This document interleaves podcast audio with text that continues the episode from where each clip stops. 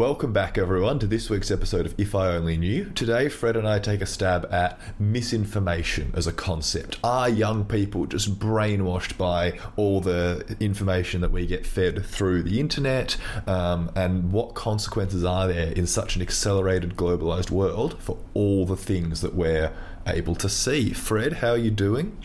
For those listening overseas, at the time this comes out, I'll have been sitting in lockdown again for a few weeks. Mm. Delta variant has hit Australia, uh, and despite what we should have done, we were ill prepared. And because of good people from my part of the country, good people from Matt's part of the country are in lockdown, and I think we're all feeling it a bit, Matt. I'm yeah. not going to lie. I got a little bit of lockdown low mood. And I'm one of the privileged few that gets to go to work as opposed to many that have been told they cannot work. Mm. So by the time we get to another two of these podcasts, my hair is going to look like Matt because you can't get a haircut at the moment and I refuse to put a bowl on my head and get clippers, just so you know. But I'm really fascinated by this concept of misinformation because when I was a boy, we called it lies, Matt. yeah. Well, it seems very relevant to talk about it at the moment, hey, Fred, because I feel like it's been in the public zeitgeist for a while, right? We've had the election in 2016 where misinformation was thrown around tons. We've got COVID where misinformation is thrown around tons. And I think that, whatever we label it, some people might call it propaganda. I like the idea of it simply being lies lies, perhaps conspiracy theories if you want to go that far. But clearly, misinformation as an idea is very important to our society at the moment. Why do you think it's got such the spotlight at the moment, Fred? Look, I, I know you and I will sort of differ on this a little bit insofar as I think the solution to misinformation is your generation and the Zoomers. Mm. Because I think you know how to consume the volume of information and seek out fact. Right but it's when my aging aunt sends me the conspiracy theory article mm-hmm. on, you know, uh, infiltration of politicians by lizard like yeah. subterranean humans that you go, man, there's just a whole heap of people that were programmed to listen to the news. Mm-hmm. And to believe what was in the papers and was in the news, and not to do a little bit of due diligence on the agenda. To answer your original question, is there's very few sources of unbiased information. Right. News is controlled by corporations. Corporations have agendas, and they might support certain political beliefs. I think that's a, that's an issue to begin with. Mm. I think there's so much polarization of fact out there because of different opinions. It's very hard to find the middle ground in information. Mm. And I think people can can draw inferences from stuff that's really disparate information. The best meme I saw was uh, six or seven people around a microscope, and the top said, This is vaccination research. And underneath it was one person sitting on the toilet with their phone going, This is anti vax research. Yeah. And I, I don't know, that made some sense to me. Yeah. But you've got a few contentious issues now. You've got vaccinations, you've got COVID You've got this xenophobia in America and to a certain extent Australia. I think for the first time, we've seen politicians really uncomfortable with challenges that they can't explain away through propaganda. Mm.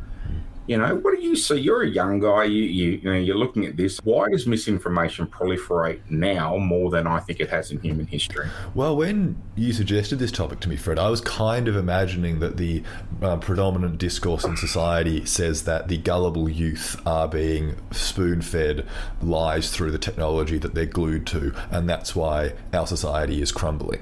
You commented on some different generations there just then that might be well worth investigating in the future, but I think that there's at least that narrative about the role that young people and technology play in misinformation is very interesting to explore because I think that young people obviously spend a lot more time on technology, but we have a lot of skills to determine what is true and what's not. And so I think that that's one of the things that misinformation seems to be everywhere. But I think as long as you can think critically then there are ways to overcome it. So the question might be maybe is there a lack of critical thinking when it comes to certain areas, particularly with technology? So for me, technology and social media and all that kind of stuff has accelerated misinformation, but that only works when you don't think critically about the information you receive. You ask whose agenda am I being fed and why am I getting this on my social media now? All that kind of stuff. Um, and so I think that that's that's where it comes from for me. Um, technology has allowed people to make their interests a lot more overt in the news they spread because you can make an anonymous account, you can pretend to be a news website, and you can share information. But I think a lot of young people have at least cottoned on to the fact that you can't believe everything you read on the internet because that's obviously quite a good maxim to follow. But I do wonder if there's there's at least some jokes online about the boomers that believe everything on Facebook, which uh, I don't know if that's necessarily fair, given critical thinking is a universal trait that all groups can possess. But I think it's a, an interesting question of maybe if at least news websites and corporations with their vested interests that you talk about have to spend a lot of money on maintaining big institutions and keeping themselves going on the television, whereas you can just create fake news websites and create a whole persona or, or character to share misinformation online without too much of a challenge if you really want to develop an agenda online. See, I find that really interesting because I think you are very clearly aware something that you've said to me before and younger people have said to me before is it's almost a joke. Well, if it's on the internet, it must be true. Mm, and the sarcasm mm. is like, don't be an idiot. Exactly. It could be anything if it's on the internet. I think the older generation, if I look at my parents, and, and I'm about the age of your parents, so if I look at my parents, they could only consume information through broadcast and print media. Mm. And they were trusted sources. Yeah. Now, if you voted a certain way in Australia, you would get most of your information from the ABC. And if you voted another way, you might get more of your information from, say, commercial television like Channel 9, Channel mm. 7. Mm because they have a different balance when it comes to politics. Neither is impartial. Mm. One leans left, one leans right. And, you know, I think it's always been acknowledged that way to a certain extent. What's actually happened, though, is that bond of trust, that contract of trusted broadcasting over the last generation has devolved into things like, and dare I say it, Matt, and bear with me, things like the Sky News and the Fox News in America.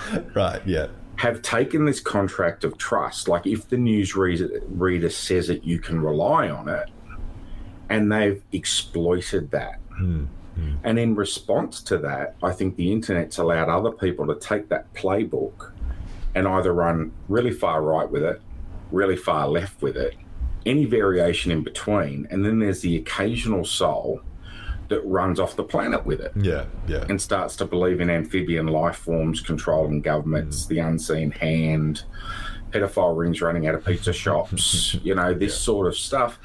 Unfortunately, there's a certain subset of people in society that are so desperate to believe and to belong mm. that you get people connecting with really extreme ideas. And I have to say that that QAnon thing in America led to them storming yeah the Capitol. Yeah. I mean, personally, I don't know about you, but do you know too many Australians that would be gullible enough, unless they followed, you know, celebrity chef Pete Evans and were eating activated almonds and LED lights, but. I think there's something in our sensibility that makes us less inclined to believe misinformation. And that might be because the Australian condition is to be a little bit cynical and sarcastic about everything. But do, in your lifetime, could you see a group of your friends storming Parliament House in Canberra to retain the services of yeah. your favourite politician? Yeah. It's crazy. I think that touches on a whole host of specific characteristics of the American system, of course, primarily the ability to uh, cultivate a cult of personality and say that I am the um, face and pinnacle of my political will, and so you have to support me. But I think that I would like to know, I suppose, what the age distribution of the Capitol riots were, of these, these groups and people that are heavily influenced by this misinformation, because I don't have those statistics and maybe they don't exist, maybe they do. But what what are the age groups of people that are brought in by misinformation like this? And I, I have a sense that it would be more likely to be slightly older people because I think that the younger generation would be more cynical about the things that they read uh, online and that kind of thing. Because I think that when you, when you have an understanding of a platform like the internet, it's very clear that anyone can create this, anyone can make this. A good website doesn't mean it's true, a good bio doesn't mean it's true, all that kind of thing, because, you know, it takes a bit of effort. But if you really want to, anyone can be on these platforms. But I expect that if you're not so familiar with them, it might simply seem like curated um, television channel. And of course, every television channel has editors and CEOs and board members and all that kind of thing that provide some oversight. So I wonder if that's one of the key differences between misinformation for young people compared to older people is when we might be a bit more familiar with the platforms that we're receiving this mis- misinformation from it's something that you just said then that I find really fascinating. So if you take that really bizarre example of the QAnon storming the Capitol, we don't know, we don't have the stats. I don't disagree with you. From the images, it looked like was largely people of my age and older. Mm. I'm sure there were young people there. Mm. Um, if I look at skepticism about climate change, I would say it's a groundswell of young people leading the charge, and it's people of my age and older that are going, "Ah, oh, they don't know they talk about global yeah, warming. Yeah. It's always got hot and cold." You know, it certainly feels that way. Yes. So it's almost like the the stronger the information, the more likely young people will follow the fact. This is just my personal opinion. Mm. So climate change is pretty factually accurate, mm. whereas the more cult of personality stuff. Mm makes us more vulnerable the older we are because of perhaps that broadcast that I mean, some of the politicians in Australian history have absolutely been loved, Matt. Mm-hmm. That Whitlam is a great example yeah. of somebody that, regardless of your side of politics, I mean, there's a lot of people that didn't like what he did, but in terms of cult of personality, yeah. there are some people that think that individual walks on water or walked yeah, on water. Exactly, exactly. Then there's, in my lifetime, I, I know people that would put photos and shrines up to John Howard. Right. You know? Right. I've got to ask a question. Do you watch the news? I very rarely watch the uh, television news, actually. Can I ask why? I, I, I think that's interesting. Yeah, hmm. a handful of reasons. One is simple habit. When I was little, my parents never let me watch the news, interestingly enough, because they thought that it was simply too sensationalized and too uh, negative for a child to watch. I actually yep. think, in hindsight, that was a very positive thing. Um, the yep. world is a horrible place, but it's also a wonderful place. And I think the news is built to focus on the negatives because that's what gets attention. And so I think that's a key reason why I don't watch the news. Another one is um, convenience and to an extent trustworthiness. Um, the convenience is because I don't spend much time on television. I spend more time on YouTube, and so that is where I get my news from instead. And the the point of trust is that I can find people who I believe to be truly independent on a website like YouTube. So, for example, I get all my news recently from a set of YouTube channels called TLDR News. Too long, didn't read news. They provide hmm. 10 minute summaries on some of the most important global and current affairs, and they are funded by their watchers. They're not like people pay money because they watch their content and it's crowdfunded and all that kind of stuff. So there's no corporation behind them. There's no editor looking over their shoulder saying, "Oh, maybe slant it this way or that way," because that's just they get their money from themselves. And so I much prefer that kind of crowdsourced funding for my news websites because I am personally quite skeptical around a lot of the established news um, media. If you compare the way they treat different political parties, they feel to be biased in my mind to one way or another. And so I think, yeah, that sense of convenience and trust are probably the two reasons I don't watch the news because I get my current affairs elsewhere. I have to say, I watch the news every night. Mm. I watch the news with my wife, whose absolute agony is the proportion of the broadcast devoted to sport. right. Because in her mind, that's not news. Mm, mm, yeah. And in New South Wales in particular, they will lead in with the story of the day. Mm. And then by about the third story, it's about a rugby league player that's done something wrong. Mm, yeah. Uh, so it's really populated by sport because that's what a lot of people kind of, I don't know, are drawn towards. Yeah something I do each morning is I listen to a very right wing radio station at their news time, and then I flick to the ABC, which is very left wing in my opinion, because somewhere in between the way they report on the same issue is the truth, in my mm, opinion. Mm. So I've always been that little bit skeptical of never consuming from one spot.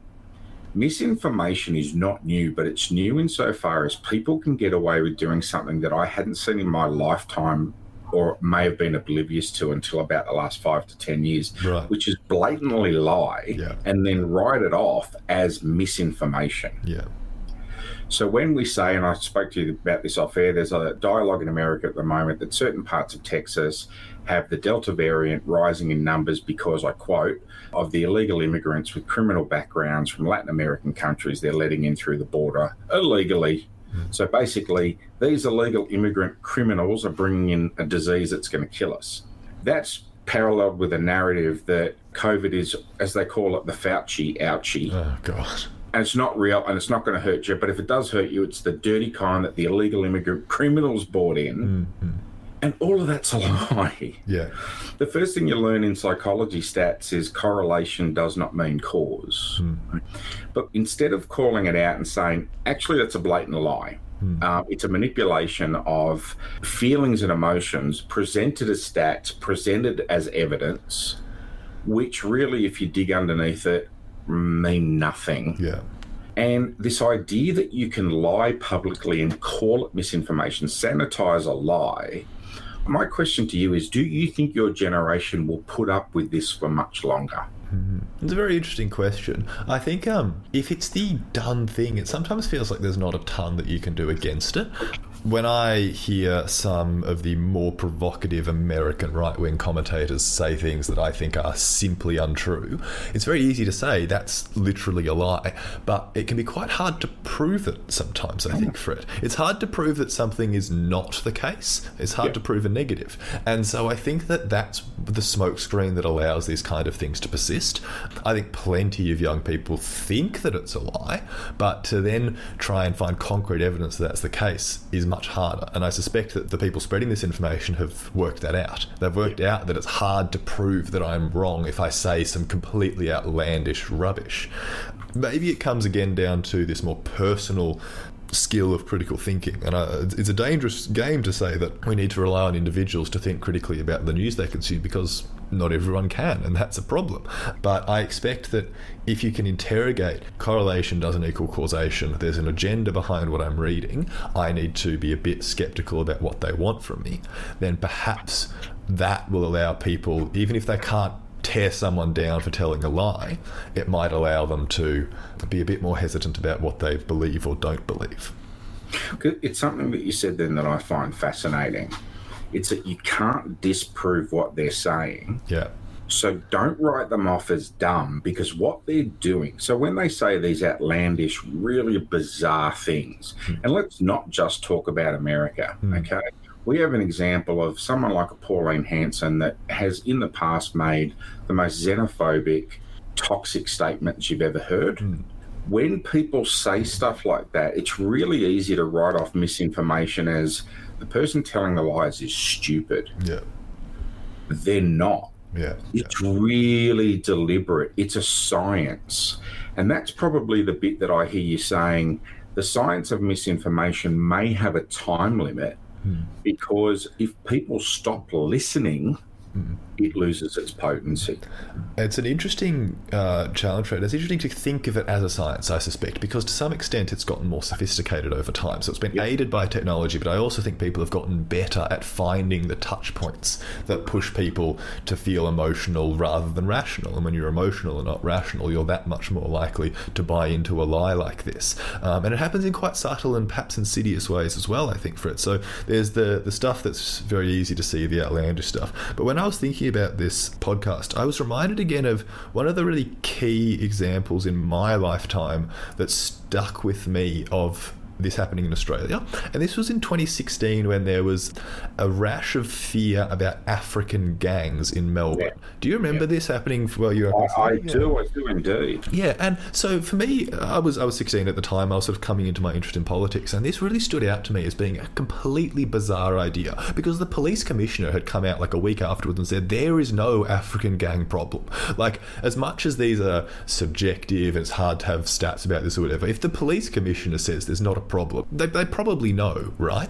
But it was this media narrative that sensationalized this sense of fear within Melbourne to get people to buy into their clicks, to get them to pay attention and give them money, because of course that's the currency of news in a lot of ways is attention. And so if you sensationalize something like this, um, which has been happening for a long time, then you can create a lot more interest in your brand and in your channel. And I think that the fact that, in my mind at least, that was somewhat subtler than some of the more outrageous, the bloody immigrants and their disease and stuff. It was just, you know, we're in danger. Look at this, these couple of cherry picked examples of crimes. That means there's an African gang problem in Melbourne. This ability of the media to create this narrative really stood out to me. And I think that it was one of those things that even with a lot of critical thinking, would be harder to see through because as a, a trusted news source, it was on television. Politicians were talking about this, right? And so it's these things that seem to be institutions that we're meant to trust were subverting our knowledge. And so I suspect that that was a little bit more impenetrable and a little bit harder to see through yourself than some misinformation on Facebook or something like that. Something about misinformation and that example that occurred to me is part of the formula for misinformation is typically this idea of punching down or othering a group of people. Mm-hmm. So it's illegal migrants, it's black gangs. Um, I'm sure the LGBTQIA community can mm-hmm. talk about how the, the fear mongering about HIV and AIDS was very much directed at their lifestyle yeah. when we knew, and we still know today, it's proliferated outside of that community far more frequently than it is within the community. Yeah. And it's in fact that community's call for equality that helped us get to a point where we can manage issues like HIV AIDS through proper medication. Mm. I think there's something really fundamental in the sensationalism of any idea. And you talk about the science of it, but it's propaganda. There is a science to propaganda. There are some people that were really good at it. You can go back in time and look at the certain examples of propaganda where music is brought into it, and culture is brought into it, and iconography is brought into it. There was a, a radio DJ in Australia who's still around. His name was Merrick Watts. It's probably about 10 years ago. The famous Cronulla riots were one group of people that they say were, you know, of one ethnic origin went to Cronulla or somewhere and, and did some property damage and caused some trouble. So some right wing people got behind the cause, and Cronulla Beach was stormed by white Anglo Saxon people looking to square up and get even. Right. And out of that became this real sort of nationalistic, very racist approach to. So it, it, I don't know if it died down, but it certainly died away. But one of the things that they adopted by way of We're Real Australians is using the Southern Cross tattoo as almost like yeah, a right. pride symbol. Right, right. And this radio, I always remember this radio DJ saying, I hate that they've done that because I have that tattoo and it's because I'm proud to be Australian not because I'm a racist redneck, yeah. you know? Yeah. So, this idea of misinformation comes with a whole, I think good misinformation always others somebody. Mm. You have to have a common enemy. Mm. And always wraps you up in this kind of great belief. It's the us versus them. And you can't disprove it easily. It's very hard to disprove that the Democrats are not running a child sex ring out of a Pizza Hut. I'm referencing Pizzagate there for Absolutely. listeners who've not heard it worth a Google. So uh, I think that's a, a couple of very key features, right? And they can be very hard to unravel, yeah. There's a great book by Dan Brown about misinformation. It's about the Illuminati and the Vatican. And it was this conspiracy theory stuff about the, you know, the hand in behind the church that was yeah. manipulating world events and all the rest of it. It was compelling because it was close enough to be true. Yeah, yeah. That on some level you go, oh, mm-hmm. and on another level it was so sensational it couldn't be believed. Mm-hmm. With that said, we live in a time where this week, in the past week, two of the richest people on the planet one up to each other going into space, one of them in a rocket that looks like a dick, right? Like, mm. seriously. like, you just redesign it, Jeff Bezos. You wouldn't want a rocket that looks that phallic. Yeah. Anyway, at the same time, they're in a global pandemic. So, sometimes misinformation, in my opinion, is a natural consequence of a human condition where we do do dumb shit that defies logic anyway. Yeah, yeah. You know? Yeah what's your remedy? If you're talking to the the zoomers now or you're talking to my auntie that sends this information out into the world. By the way if she's listening i love you very much auntie roma if it says send this to 10 people if you want good luck it's not real. Don't stop and mum when auntie roma sends you those emails stop opening them okay then I've got to clear your iPad up. It's got 72 open windows. She doesn't know how to close a browser no, window, no. Matt, I'm telling you. I think the, there is no one solution, of course, but I, I, I'm a cynical person, and so I rest on cynicism here. I try to ask, like, what is the person on the other end trying to get out of me?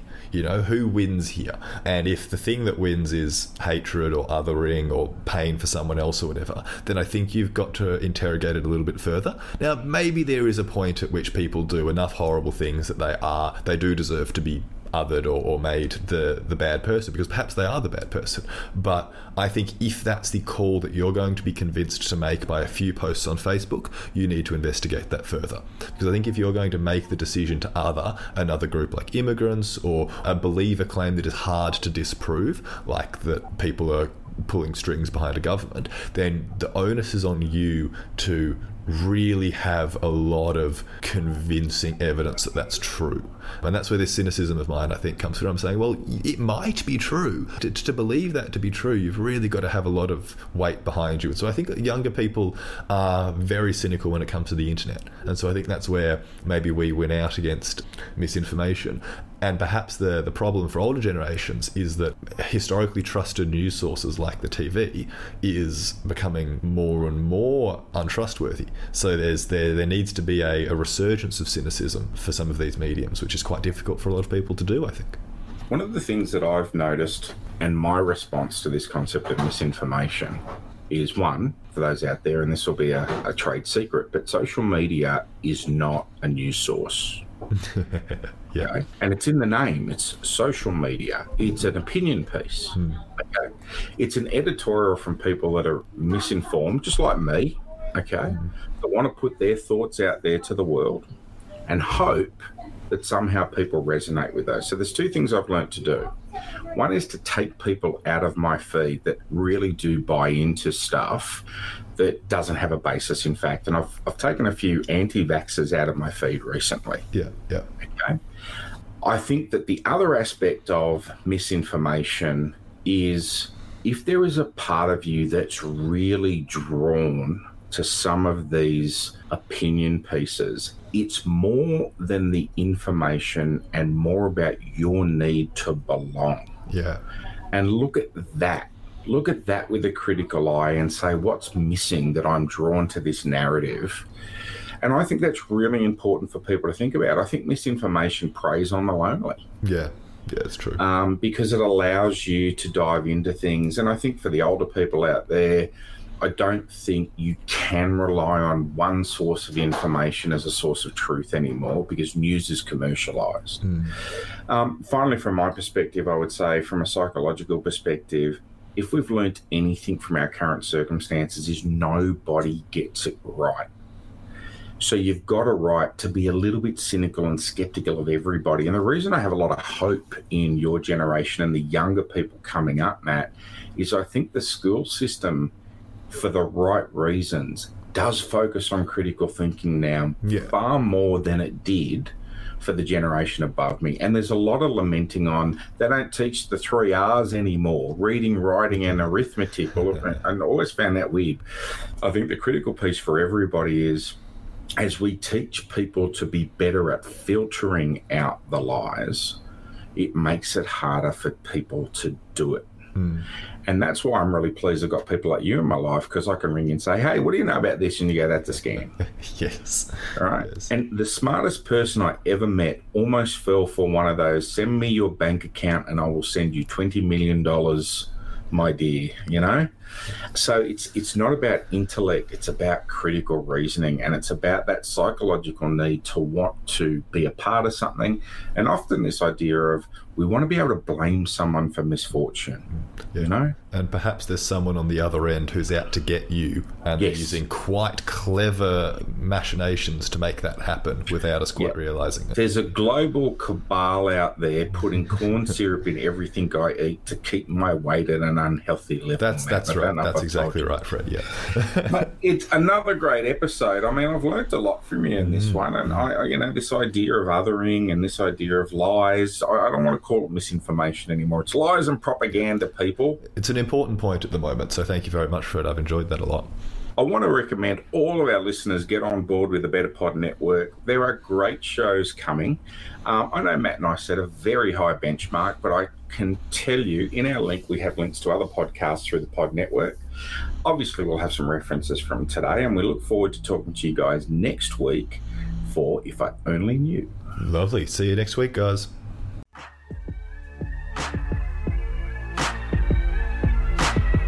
Thank you for listening. This podcast is a Better Pod Group production, with special thanks to our researcher, Nicola Binks, executive producer, Matt Blanche, the providers of our theme song with credits that are in our bio, and of course, you, the listener. It's important to remember that this podcast is for entertainment purposes only. Whilst there are therapeutic themes discussed, in no way is this podcast considered treatment, and in the event you're in a psychological emergency, please reach out in whatever way you can through triple zero or Lifeline 13 11 14. It's important to remember that the discussion is for entertainment purposes and the opinions voiced by podcast hosts are theirs and theirs alone.